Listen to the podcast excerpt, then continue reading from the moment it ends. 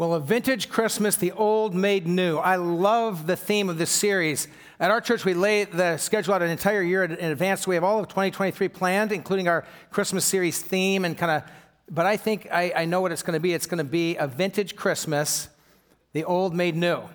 I like this so much better than what we had planned for our next year. So we're, we're just going to borrow the entire thing. Is that all right, Pastor? Okay, good, good. And I'm thankful for a chance to be part of this series and to uh, think with you together about how the old is made new.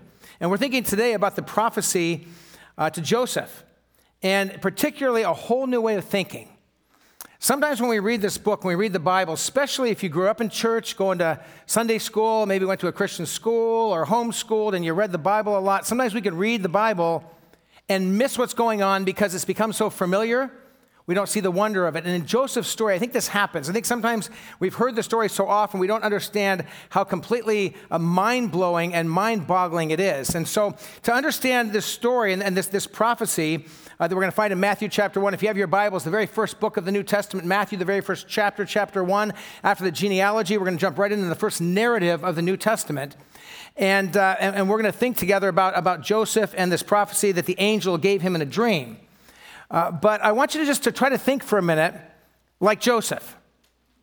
Don't, don't think like a Bible character, think like a real human being. Because, by the way, the people in the Bible were real people with real families in real homes, with real jobs. They were normal people, and they would have experienced things much the way that we do. And so, Joseph and Mary are betrothed. They're engaged. Now, in our culture, engagement's kind of a, it's, it's more of a casual thing compared to the first century.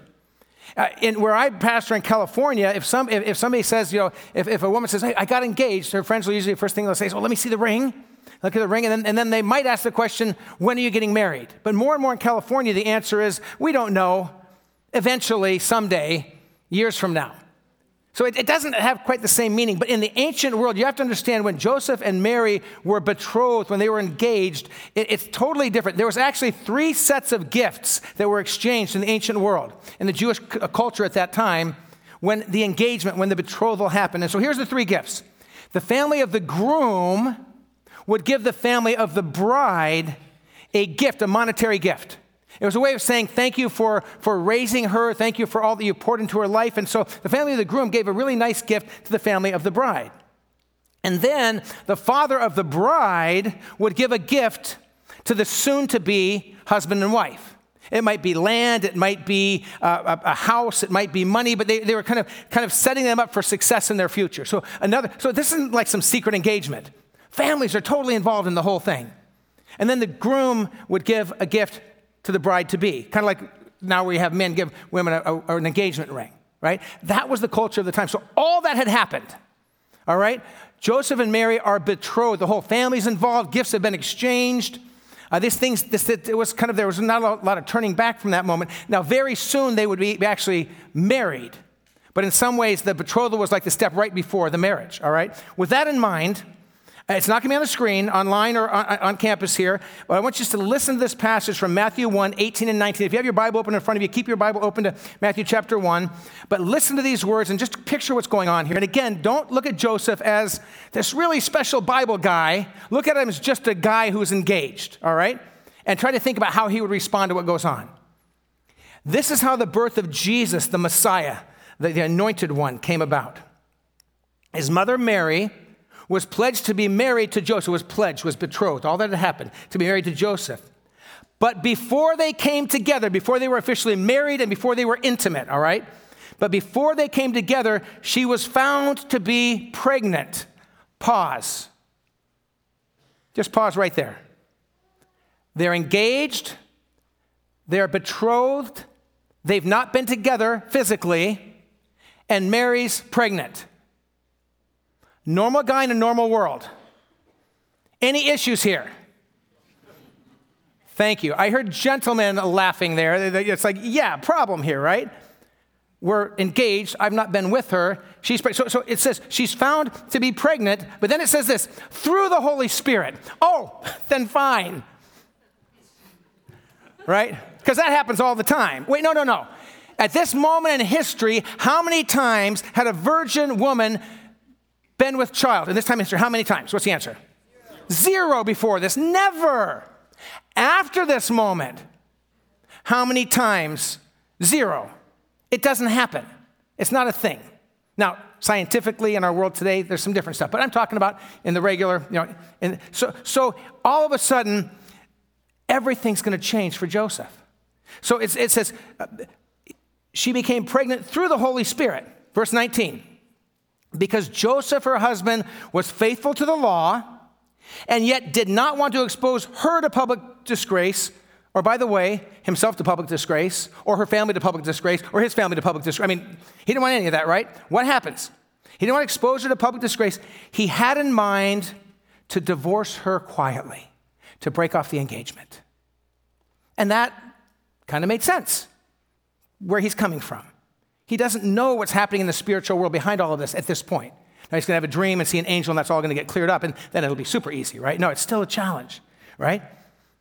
So, but here, here's what's going to happen. And if you're looking at your Bibles for now, look at me for a minute. Here's what's going to happen to Joseph in this passage. Everybody look at me. It's going to go like this.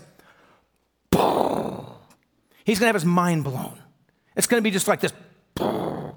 The way he sees the world, the way he sees marriage, the way he sees the order in which you get engaged, married, and have kids, that's all going to change. The Messiah, who the Messiah is, that's all going to, his whole mind is going to be blown. And here's what I want you to understand today.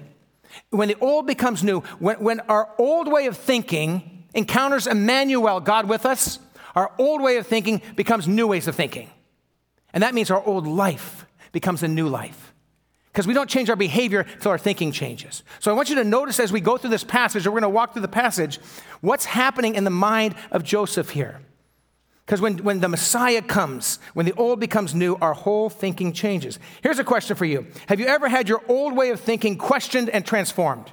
Have you ever had something that you saw the world a certain way, you really held on to it, you were convicted about it, and all of a sudden, your whole way of thinking got changed. And then when that thinking changed, your lifestyle changed. I had that happen when I was betrothed to Sherry, Sherry Lynn Vleen, before she became Sherry Lynn Harney. We were engaged. We were in love with each other. I was, I was in seminary planning on becoming a pastor. And my wife to be began to vet me. She began to ask me all these questions. Before, it's like before we're officially married, she wanted to make sure she knew what she was getting. And here's one of her questions she asked me. She said, Kevin, how do you handle giving and generosity to the work of the church? She said, Do you give your first 10% of all that you earn to God's work? See, she was raised in a Christian home. I wasn't. She was raised by godly parents who were generous to the work of Jesus. I wasn't. So she said to me, Do you give your first 10% to the work of, of the church? And I gave my answer. Very much like you see in these, like these political uh, interrogations going on in, in, you know, in Congress and stuff, where a question is asked. She asked the question, so she said, Do you give your first 10% to the work of Jesus? Here's how I answered Oh, Sherry, I give all my heart, all my life, and all I have is available to Jesus. See what I'm doing there? You following me? I didn't answer. so she says, so, so my wife's a very smart woman, and she's a very persistent woman. And she says, No, but I'm asking, do you give your first 10% to the work of Jesus? I said, I give him everything. I give it all. I ducked it again, right? Too smart for that. She says, No, Kevin, I'm asking you, do you give generously to the work of Jesus? Now, here's the answer the answer was no. I was in seminary trained to be a pastor, and I gave nothing. I said, Well, God has my whole heart, but I wasn't giving. Now, here's where my mind gets blown, okay? My wife to be looks at me and she says, I can't marry a man who's going to live in disobedience to God. So we spent three months studying the scriptures together about generosity and giving. And I saw God's truth. And when my thinking changed, my behavior changed. And we've lived a life of growing intense generosity because we understand that not only is the first, the first fruits, not only the first 10% God's, it's really all God's. And if you walk through your life holding something really wonderful with your hands open and everyone knows they can help themselves, guess what? People help themselves, and so does God but my mind was changed. So my behavior changed. That's what we're going to see is happening here with Joseph. So go back again to Matthew 1, verse 18. Again, won't be on the screens yet. Just listen to these words. This is how the birth of Jesus, the Messiah, the anointed one, came about. His mother Mary was pledged, betrothed, very seriously, to be married to Joseph. But before they came together, before they had their final wedding vows, before they were physically intimate, before they came together, she was found to be pregnant through the Holy Spirit. Because Joseph, her husband, was faithful to the law and yet did not want to expose her to public disgrace, he had in mind to divorce her quietly. He had a way of thinking. It was an ancient way of thinking, it was the way people thought in those days. The woman I'm about to marry showed up pregnant. I'm going to break off the engagement. That's how he's thinking. His thinking hadn't changed yet. We're going to see a we're going to see the old become new, his thinking be transformed, and his life become transformed. And we're going to let God speak to us about areas that our thinking needs to be transformed by the Word of God and by His truth. Because when our thinking is transformed, our lives are transformed. And until our thinking is transformed, our lives are going to stay the same. And so, again, I'll ask you, you know, what, what's it like in life when you have those moments where all of a sudden you see the world differently? Uh, one of the things I get to do now uh, in this season of life is I'm a grandpa, so I get to look at the world through the eyes of our five grandkids. And our, our, we have one of three of our grandkids who are members of this congregation. So the oldest of our three grandkids who live here in Caledonia uh, is named Cohen. And about six, seven months ago, Cohen was three years old, little guy. He told me about some of his thinking. He really likes Tommy's Express car wash. He likes the vacuum cleaners, he likes to help vacuum the car and stuff. But he does not want to go through the car wash. He'd never gone through the car wash. And he said to me, Pa, I don't want to go through that car wash. So I'm grandpa, so what's the, what's the thing I want to do more than anything before I leave that time in Michigan? What do I want to do? Men? Get him through the car wash, right? We're going to get over this thing. We're going to face this fear, right? We're going to, he's only three, but I'm thinking, no, we're going. So, so I said, to Cohen, Cohen, let's, let's go to Tommy's car wash. And we'll wash the car together and we'll, we'll vacuum the car together. It'll be a lot of fun. And he says, Okay, Pa, I love to do the vacuuming, but Pa, I don't want to go through the car wash. I said, Well, we'll see. And so we drive over. And we drive up to pay, and he really, when we're going up to pay, he realizes something's going on. And he goes, Pa, Pa, we're not going to go through. We're not going to drive through the car wash. And I said, I said, well, let's talk to the guy. Let's see. So I go to the guy and I said, hey, hey, listen, uh, so I'm going to go through the car wash here with my grandson here. I said, it's not scary in there. And he goes, well, yeah, it can be kind of scary. And I'm like, and then he realized, he realizes, like, oh, wait. I said, I said, I said, like, dude, you know? I said, I, I, said, but like the water doesn't come in the car, doesn't it? And he, he, he, goes, no, no, no, you don't get wet at all. And I said, those brushes that are going around, they don't brush on top of your hair and stuff. He says, no, no, no. It's, he says, it's really, it's really fun. He's kind of looking at Cohen, now he's playing along, right? So I, am thinking, now, now Cohen's in, right? No. So I keep driving, and, he says, Pa, Pa, Pa, we're not going through our race. Well, Cohen, listen, listen, I'll hold your hand all the way through. I'll hold your hand. It's gonna be, you'll be safe. It'll be, it'll be fun. He says, Pa, I don't want to go. I don't want to go in the car wash. And then I asked, so we did our Christmas yesterday, and I said to him, Cohen, remember when we went through the car wash the first time? He remembered. I said, remember how I held your hand and, and remember how you went through it and everything? And he goes, yeah. He goes, yeah, and four hot tamales. I said, what? He goes, four hot tamales. Remember you gave me those little spicy candies? He says, remember you gave me four hot tamales? Bribes. Remember that, grandparents. Um, but I said, I said, oh, you're right. I said, and I told you I'd give you four hot tamales if you went through. And so we go on there, you pull onto the, the, the kind of the tracks there, and you put it in neutral, and you're just sitting there. And so he's sitting right next to me. He's holding my hand, and he's looking at the washing. And, and I said, Look, isn't this cool how it's washing the car? And about halfway through the car wash, he kind of lets go of my hand, and it's kind of cool. And he's looking around, and then he kind of gets up and stands on the passenger seat, and he's looking and seeing how it all works and stuff. And then you go through the rinses it off, and then the air blower's dry, and we roll out. And as we're rolling out, what does my grandson say to me? Can we do it again? Right? His thinking changed, so his behavior began to change. And so I drove around and I said, Hey, I said, could we go through again? And the guy said, Sure. And I'm like, For free? And he said, he said, Sure. And he sent us through, he sent us through again, right? And that time, Cohen didn't need any hot tamales, didn't need to hold my hand. He was a changed man or three year old, right? When you understand God's word, when you understand how he's speaking to your heart, when your thinking expands and changes, your life changes. That's exactly what happened to Joseph, and I believe it's what God wants to have happen to you and happen to me. So listen to this passage one more time. Now, this is in the, the, the first book of the New Testament, the first of the four Gospels, Matthew, and it's the first narrative. Before this is all the genealogies, right? And then it starts, it's the first narrative of Matthew's Gospel. It'll be on the screens this time. Follow along. This is how the birth of Jesus, the Messiah, the anointed one, the Savior, came about. His mother Mary was pledged to be married to Joseph. But before they came together, she was found to be pregnant through the Holy Spirit. Because Joseph, her husband, was faithful to the law. That's Joseph, Joseph, her betrothed, soon to be husband, was faithful to the law, and yet did not want to expose her to public disgrace.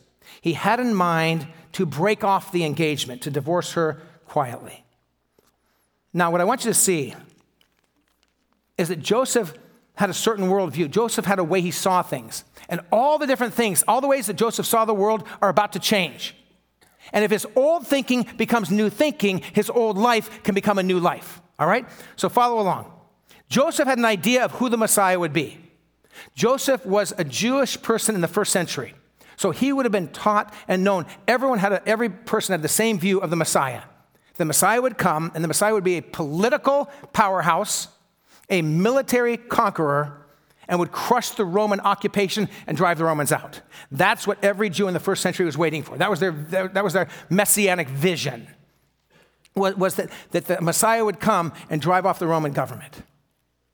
And now he has to stop and think wait a minute.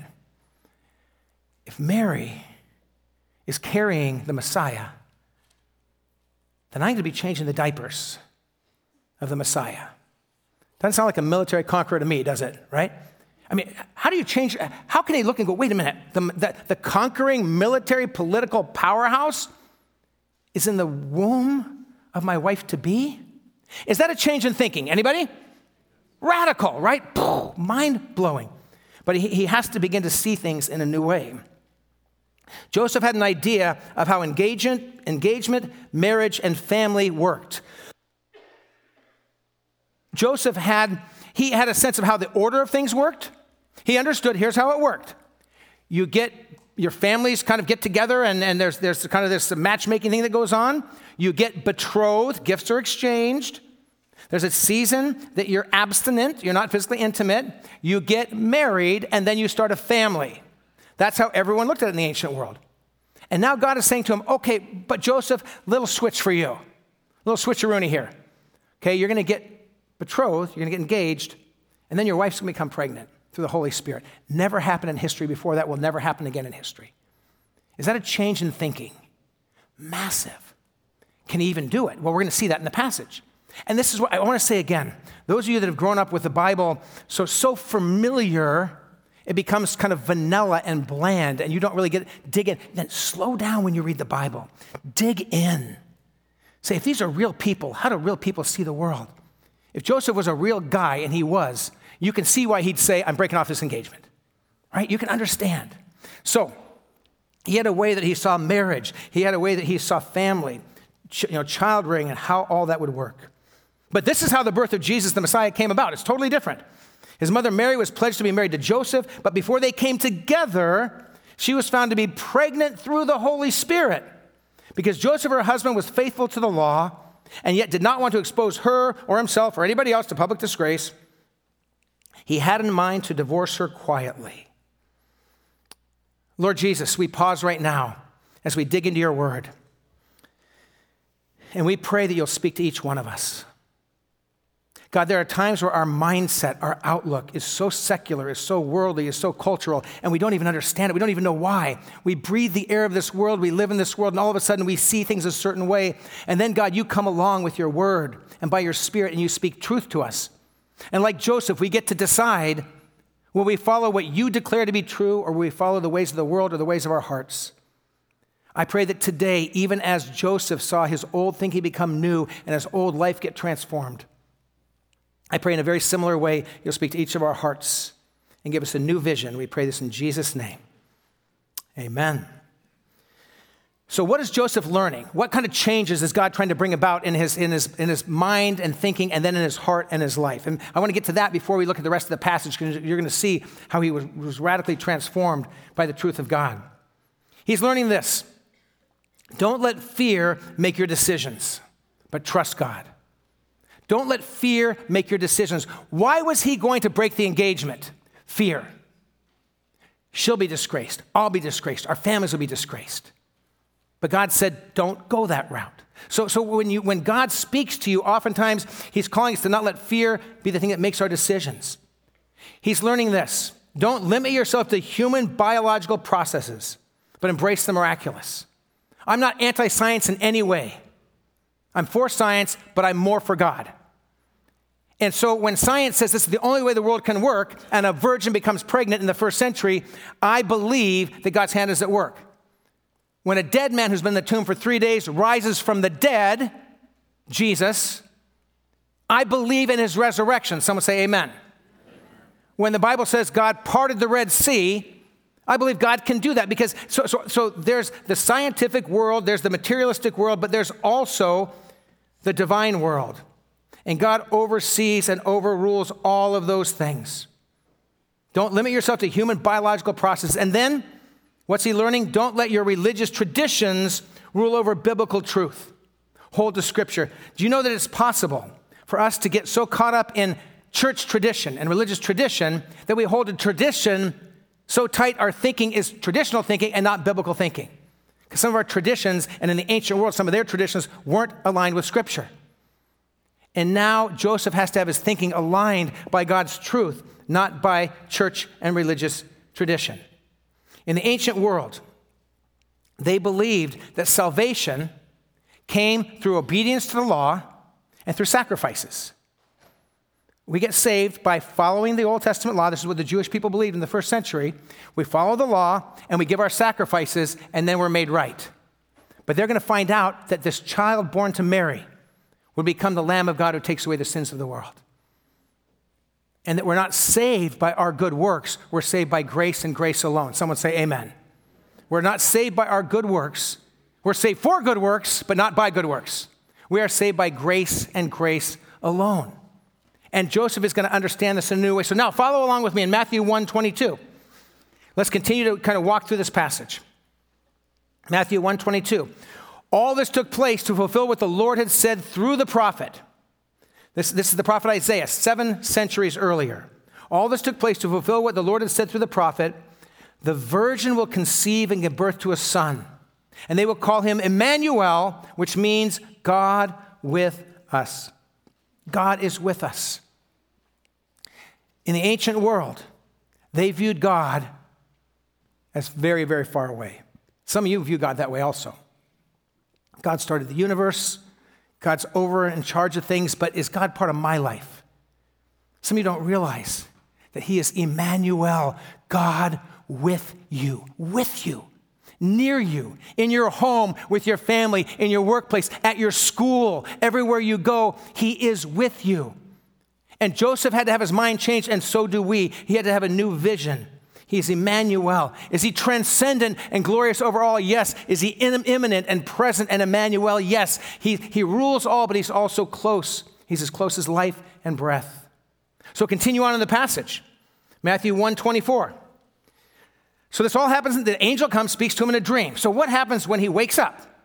When Joseph woke up, verse 24, verse 24 he did what the angel of the Lord had, had commanded. That's important. He did what the angel of the Lord had commanded and took Mary home as his wife. His thinking was break off the engagement. God's plan was continue forward. He did what he was called to do. He took Mary home as his wife, but he did not consummate their marriage until she gave birth to a son. And he gave him the name Jesus, the name that is above every name the name that every knee shall bow in heaven and on earth and under the earth, and every tongue confess that Jesus Christ is Lord to the glory of God the Father. That was the name he gave him. I don't know if Mary and Joseph during their engagement had done what some couples do and say, someday if we have a family, someday if we have a son or a daughter, what would we name them? But he gave the name he was called to give him. His name will be Jesus. That name means God is salvation. In the ancient Hebrew, it was Hoshua and then Joshua, and now Jesus. But it means God is salvation. He is the Savior. That's the name of this child. Why? Well, we're going to find out, right? When Joseph woke up, he did what the angel of the Lord commanded him. He took Mary home as his wife, but he did not consummate their marriage until she gave birth to a son, and he gave him the name Jesus. A whole new way of thinking. And Joseph was in. Before the dream, he was planning the divorce proceedings for the betrothal. After the dream, he took her home, married her, didn't have intimacy with her, had the child, and called the child Jesus. He's changed. When Sherry said to me while we were engaged, I'm not going to marry a man who's not going to live within God's will, she was absolutely right. We studied the scriptures, my thinking changed, and our life has never been the same. It's wonderful and glorious when you live without being consumed by consuming and possessed by things, but with open hands. When Cohen went through Tommy's Express and realized that he wasn't going to get water poured on him and scrubbed up with big things, and it was fun and it was a great time, he, his mind changed. So then he said, Let's do it again. Because his, his mind changed, transformed his life. And every time I come out, he knows we're going to go to Tommy's car wash and go through together and we're going to wash somebody's car. Uh, somebody in the family, not a stranger's car, but we're gonna, not just going to take cars and wash them. But uh, don't, don't, ask me if I can wash your car either, because the answer is no. Um, but, but things are transformed. So, Joseph, back to the passage. So, when Joseph wakes up from the dream, watch what he does. Here's what he does he obeys the heavenly message immediately. I mean, he goes to bed, he's got a certain way he's thinking. I'm going to end this, I'm going to end this engagement. He has the dream, the vision. He hears God's truth. He has his prophetic word given. He wakes up. He obeys the heavenly message. He takes Mary home. He takes her as his wife. He refrains from intimacy, and then he gives Jesus the name Jesus. He gives this child the name Jesus. His whole thinking has changed, and now his behavior, his life changes. I want to challenge each person here, each person who's online right now. I'm going to give you five challenges out of this passage and invite you to let God speak to you. That maybe one of these five, maybe more than one, but sometimes we'll leave with, I'm going to do all five. Just pick one. Let God speak to your heart and let one of these transformations happen in your life. So, we're going to talk about thinking in new ways and how this leads to the vintage Christmas that God wants for you. Here's number one. If you're a note taker, you can write these down. If you've got a good memory, write them in your mind. Thinking in new ways. Number one, from fear to bold confidence. When you shift your thinking from fear to bold confidence, you're going to have the kind of Christmas God wants. Because for Joseph, when he found out that Mary was pregnant, he was afraid. What will the neighbors think? What will everybody think about me and Mary and our families? But after he heard from the Lord, he didn't care what everybody would think. You know why? He was consumed with this question What will God think? What will honor my God?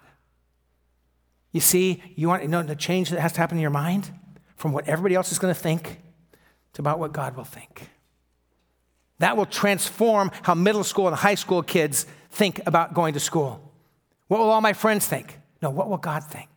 That will change how you function in the business place, in the marketplace, in social settings. If you're driven by the, the idea, the fear of what everyone's going to think about you, and some people, their lives are driven by this, then understand that Emmanuel is God with you. He comes in you, and you don't have to live in fear. You can live in confidence in saying, What does God think? What does God want? And that will change your life. That will give you the kind of Christmas that God wants you to have.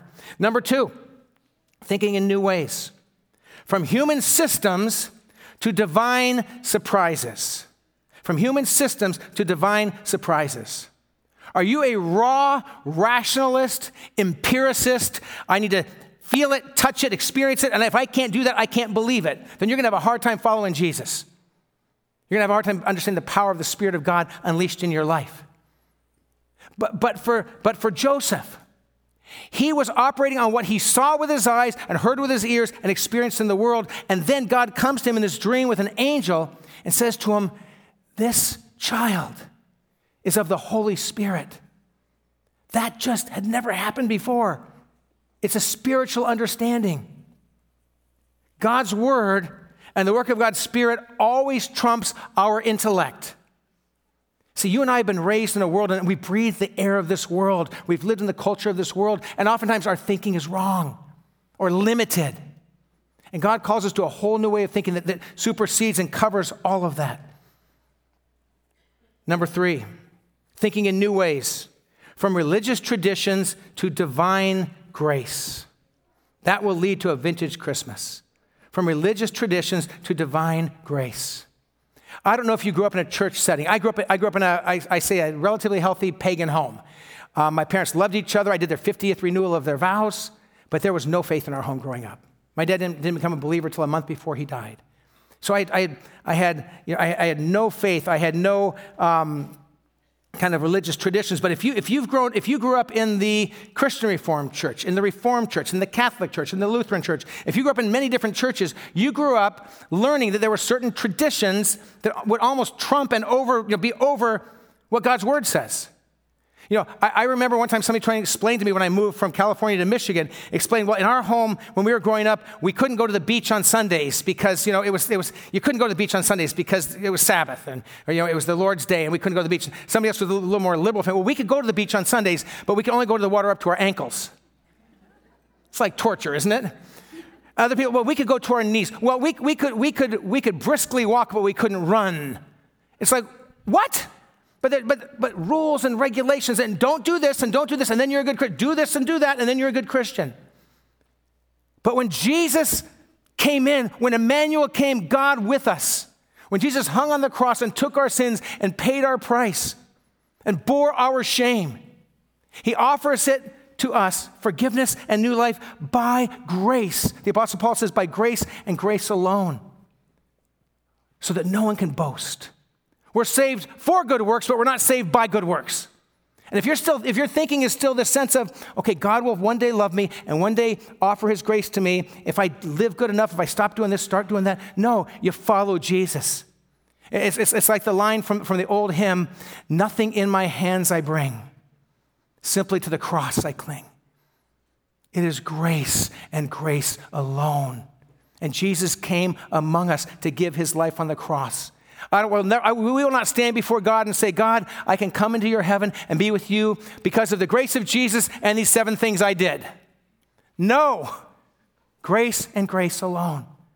Do you, do you understand? And when you understand that, you stop trying to do all this stuff to please God. You understand that He's offered the grace of Jesus. And then when you know that you receive that grace, you're lavished by that grace. And then you know what happens? We live the lives we should because of His grace, not to get His grace. It's a whole new way of thinking. It will change your life. Number four, thinking in new ways. From God is out there to Jesus is right here. In the ancient world, and for many of you today, people will often think of God as far and removed and distant. But He is Emmanuel, God with us. And when you walk with Jesus, He walks with you. Where? Everywhere everywhere you go, all the time. You are never alone. He's always with you. That's good news. But it's a change in thinking. And for Joseph, he looked at God as sort of this God who was out there and he finds out that his name is Emmanuel. You want to talk about God with us? Joseph and Mary got to raise the Messiah, change the diapers of the, the Messiah, teach the Messiah how to eat and how to walk. Man, you want a picture of God with you, right? God's not with us in that way, but Jesus, the Messiah, comes and dwells in each of us by his Holy Spirit. When you receive Jesus, God moves in you by his Spirit and he never leaves. That's a whole new way of thinking, and it leads to a whole new way of living. And one more thinking in new ways. From I'll get to it later to I will follow right now. You want to have a vintage Christmas? Follow Jesus when he calls you to. Follow where he calls you to go when he calls you. Here's Joseph. He has a whole mindset. He has a whole view of the Messiah, a whole view of marriage, a whole view of having children. He goes to bed that night. God brings truth in this prophetic word through an angel, through a dream. And he wakes up and he's totally changed. He didn't say, okay, in a month or two, I'll circle back around. He changed the way he was living. How about you? Are there areas in your life where God has been calling you? To, you know, you've opened the Word, you've heard a sermon, you've read a devotional that's based on Scripture, and the Holy Spirit has said, okay, new way of thinking. You're not that person anymore. You don't live that way anymore. And you say, okay, God, I'll get back to you in about a month on that one. I'll circle back to you, God. I'll get back to you, Lord. No. You respond when God calls, when God leads. And when you do, you experience what Christmas is really about. I want to give you a general encouragement and kind of challenge and a very specific one. I'll start with the specific. And this, as I was praying, as I was preparing this message, and, and this is a message I've never preached before. Ryan gave me the text, and Ryan gave me the series and said, Can you preach in the series? And, and I said, Love to. And as I was preparing this message for this church, one, something hit me.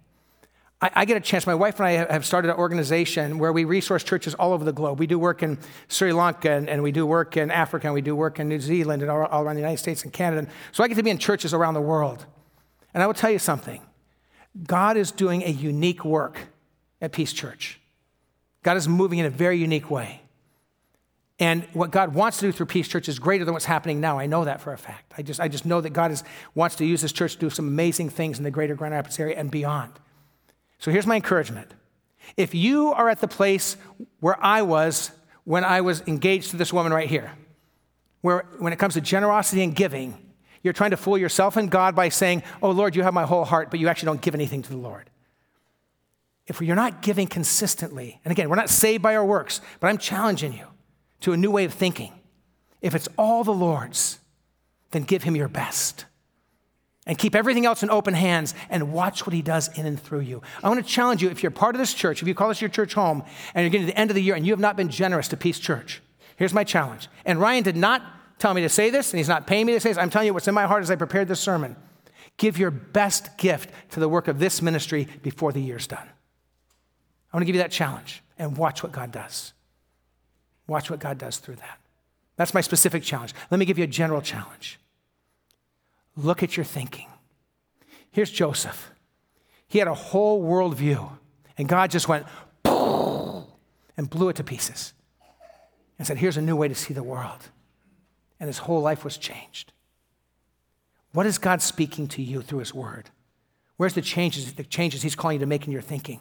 You're still thinking like the world thinks. You're still thinking like culture thinks. You're still thinking like your family thinks. You're still thinking religious instead of biblical.